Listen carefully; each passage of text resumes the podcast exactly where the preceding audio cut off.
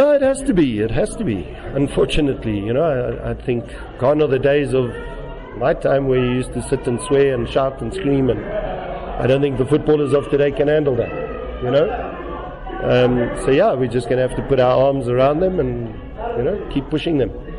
Because are they capable of producing a hell of a lot more? Yes, definitely. Because I, I know what I see in training, and I see the quality that we have. But it's a case of now producing it on the field. You know, the harsh reality, we are judged on points. Nobody, none of you care about the fact that we, caught, we created 22 chances against Black Leopards, yet we lost the game. It means nothing to you. What, what it means to you is, oh, but you lost.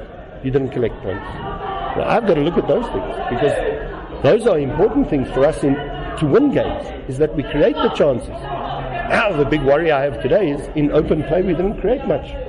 Yet, we created on set pieces, so which has been a problem for us last season and this season. Now, today, all of a sudden, we've created great chances on the set pieces. Can we amalgamate all of those things? And that becomes important. Even the long throw. You know, I, I sit for hours creating slides and I'm showing them, and in training, we work on them. We work two days solid on, on set pieces because we felt that that was a weakness of Sundowns. Did it pay off? Yes, it did. But still, our movement, you know, there was a throw in in the first half we got the flick on, but there was no one in front of uh. And but you needed somebody there, and that's what the whole plan was to have someone in front of him, and we didn't have.